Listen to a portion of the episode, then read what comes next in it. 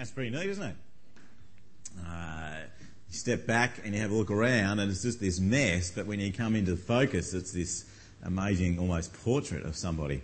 And I think sometimes it's a bit like us with Christmas, isn't it? Uh, I think often we're not actually on the focus in the front looking through it, but we're actually on the side looking at all this stuff going on, and it seems to be just chaotic.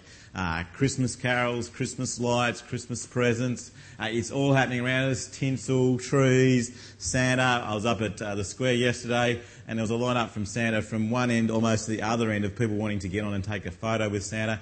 And, and with all that stuff, all that mess that's going around, sometimes it's hard to actually pull it together and say, well, really, what is the focus of Christmas? What should we, be looking at?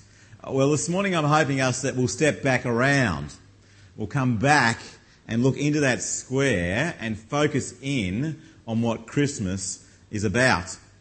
And we're going to do that as we look at Matthew chapter 1 together. And we're going to look at it as we uh, take specifically a look at the two names that come up, the two big names in this passage. So look out for them and uh, see if you can pick them up. So it's Matthew uh, chapter 1, verses 18 on, and Deb's going to come and read that for us. Thanks, Deb.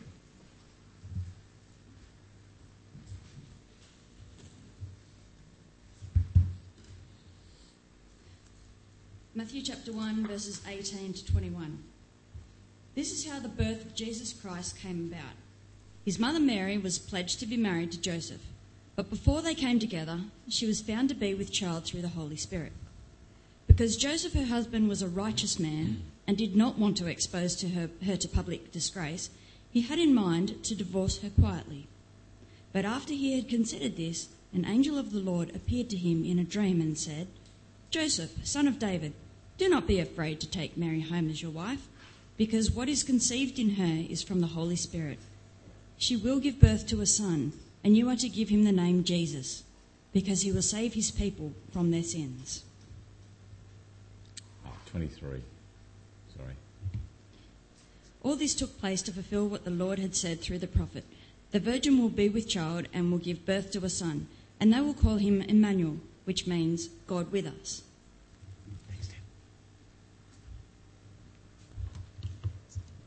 Okay, do we pick up the two big names? What they are? So I want to throw one out. Emma. Emmanuel. Yep, Emmanuel. That's one of them. And the other one is. It's the, it's the, it's the uh, Sunday school answer. Jesus. That's it. It's Jesus. Uh, Emmanuel and Jesus. Now, both those names mean something. Uh, back in those days when people were given names, uh, it wasn't just because it sounded nice but it's because it meant something. And so they used to give them different names to depict who they were and what they did. Now, we still do that a little bit today, not so much as what uh, they did back then, but there's different names have different meanings, don't they? Uh, does anyone know the, the meaning of their name? Karen, what's yours? Um, it's a Danish form of Catherine. Yep, and it means something, though. I don't even know that one. It means pure. There you go. Look at that. Isn't that lovely? Jane? Gift of God. Excellent. Deborah? Worker bee. Is that why you got the stripes on today? Is that so you're a, blue worker bee? Adam. A red rock. Something to do with a red rock. Dave.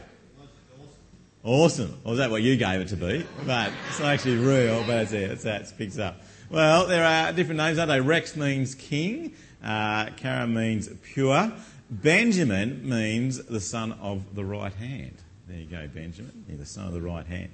Uh, names mean things. I know that somebody recently heard on the radio station that somebody changed their surname to President so that everyone would refer to them Mr. President whenever they heard them. Uh, and I've heard too that in uh, New Guinea, some of the different tribal places over there, they didn't have names. When they had names, when the whites came in and, and sort of uh, came over and tried to colonise and so forth, when they were there, they heard them using different names, and so they started calling their kids those names. And they called one of them Tinned Fish. That was one. And another one Second Gear.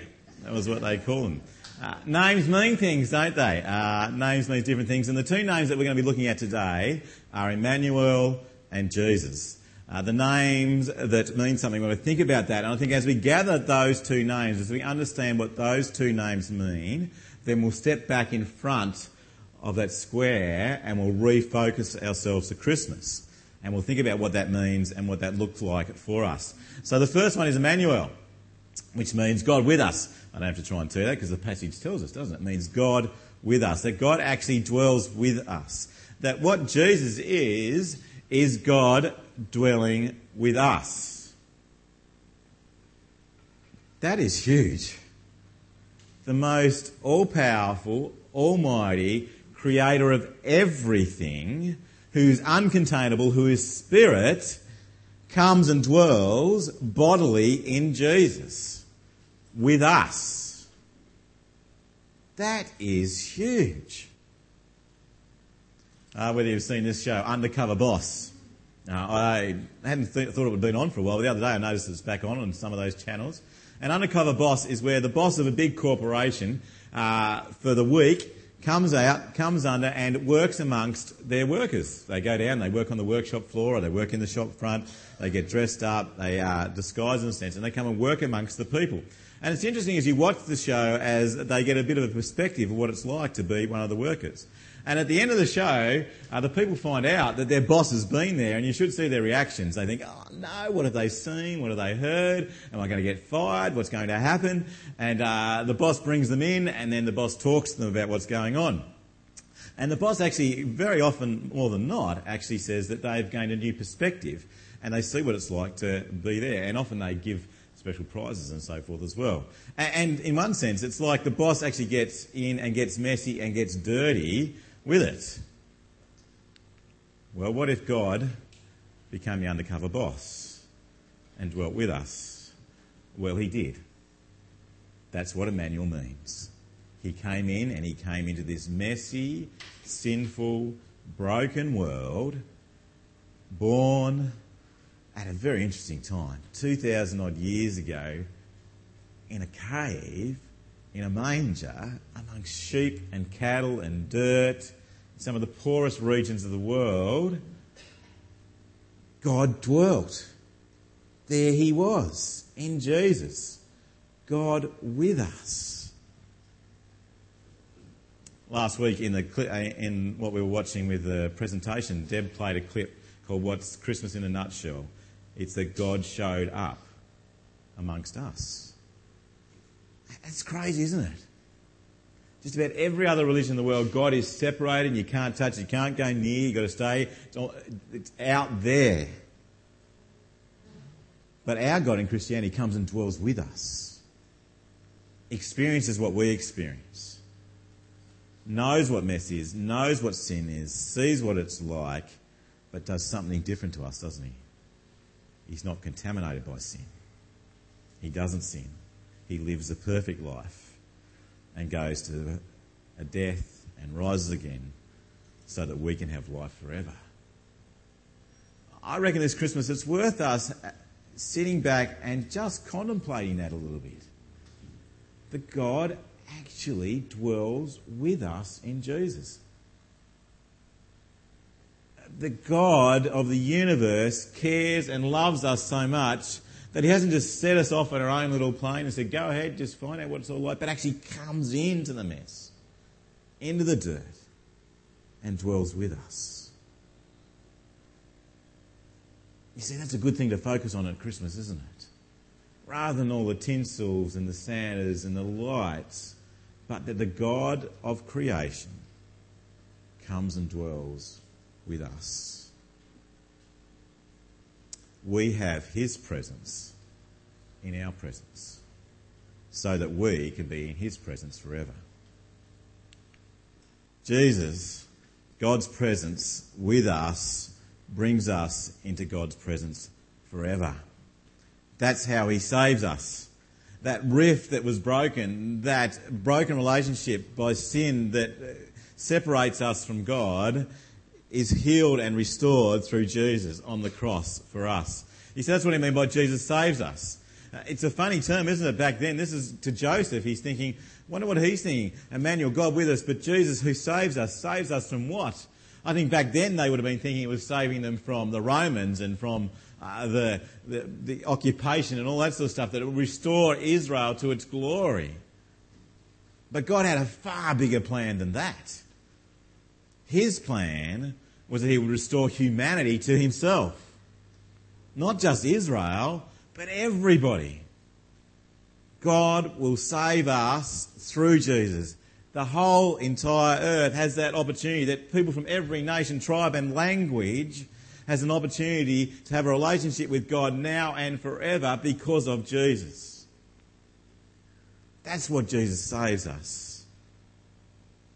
He saves you and I. He saves anybody who surrender their lives to Him, who put their trust in Him, who see that His cross bridges the gap, takes that sin, removes it, so that we can be in His presence forever. How good is that? God with us who brings us into His presence forever. If you walk along the wall at Evans Head and go out and have a look out there, you'll notice uh, that on the side there is a life ring. It sits there, ready for if anybody is uh, wrecked or so forth, or happens on our bar, which can happen quite regularly.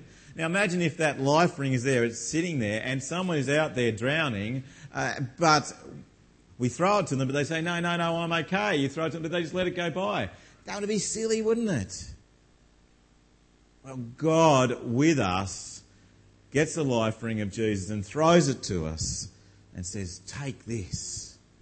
This is your salvation now and for eternity. This is for you. That's what God does for us at Christmas time. That is where our focus needs to come back to, isn't it?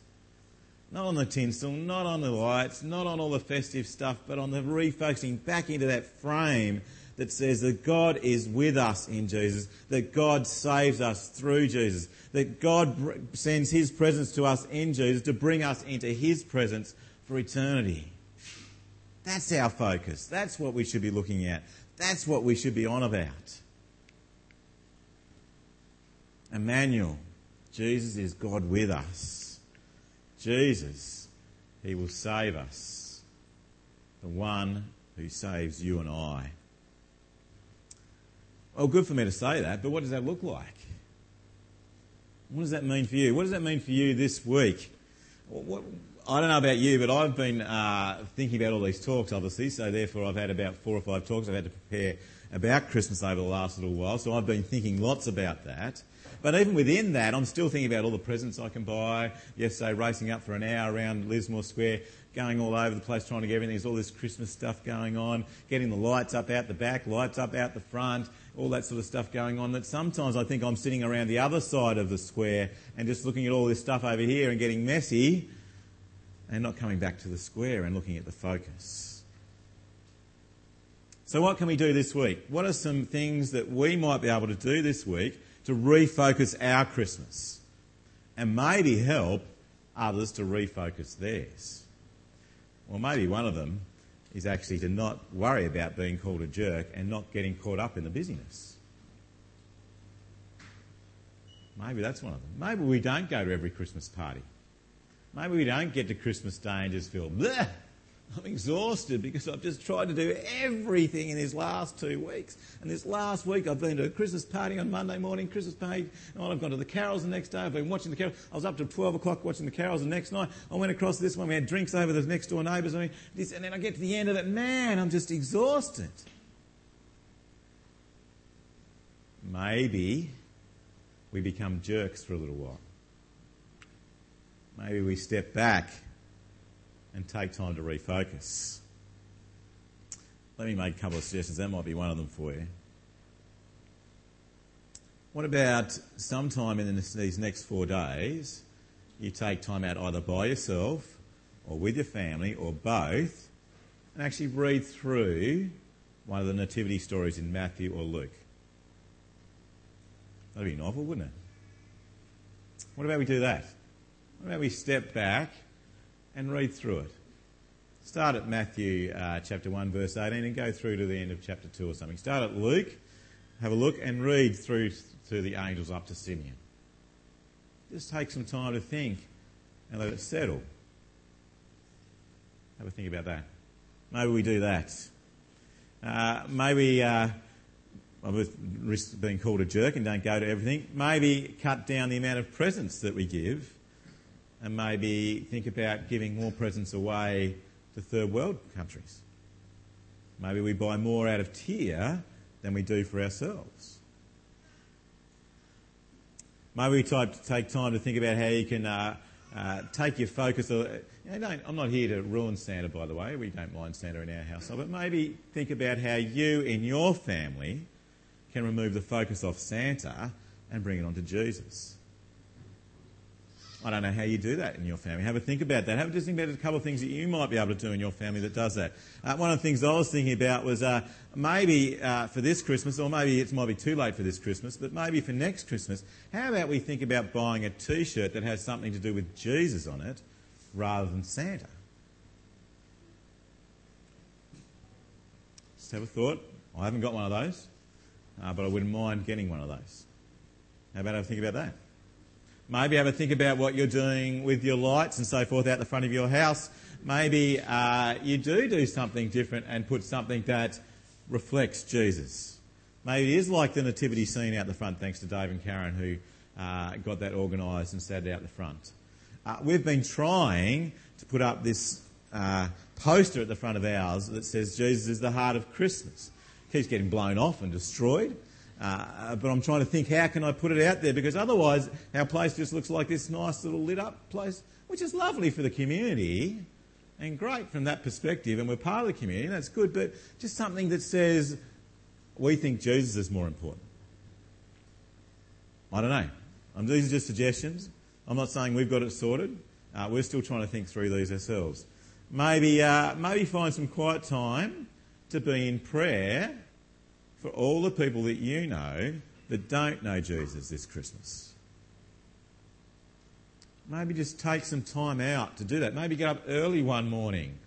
Give yourself half an hour and just sit, write down the names of the people you know in the community around you, your family members, the people beside, next door neighbours, people who you love and care for. Write them down and pray for them this Christmas that they will know Jesus.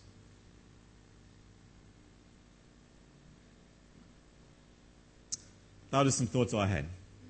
I thoughts I'm aiming at myself, by the way, because I had to sit down and think about what I'm doing and what I've got around me.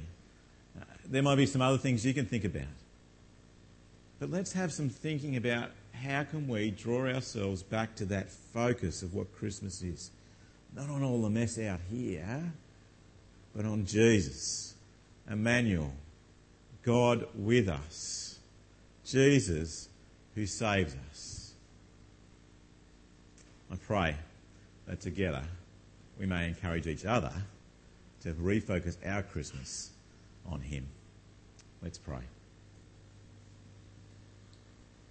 Dear Heavenly Father, it's a challenge in the world that we live in, Lord, which is just so taken up with the festive season.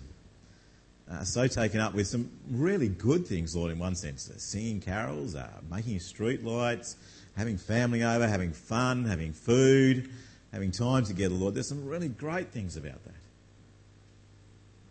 But Lord, that's not really what Christmas is about.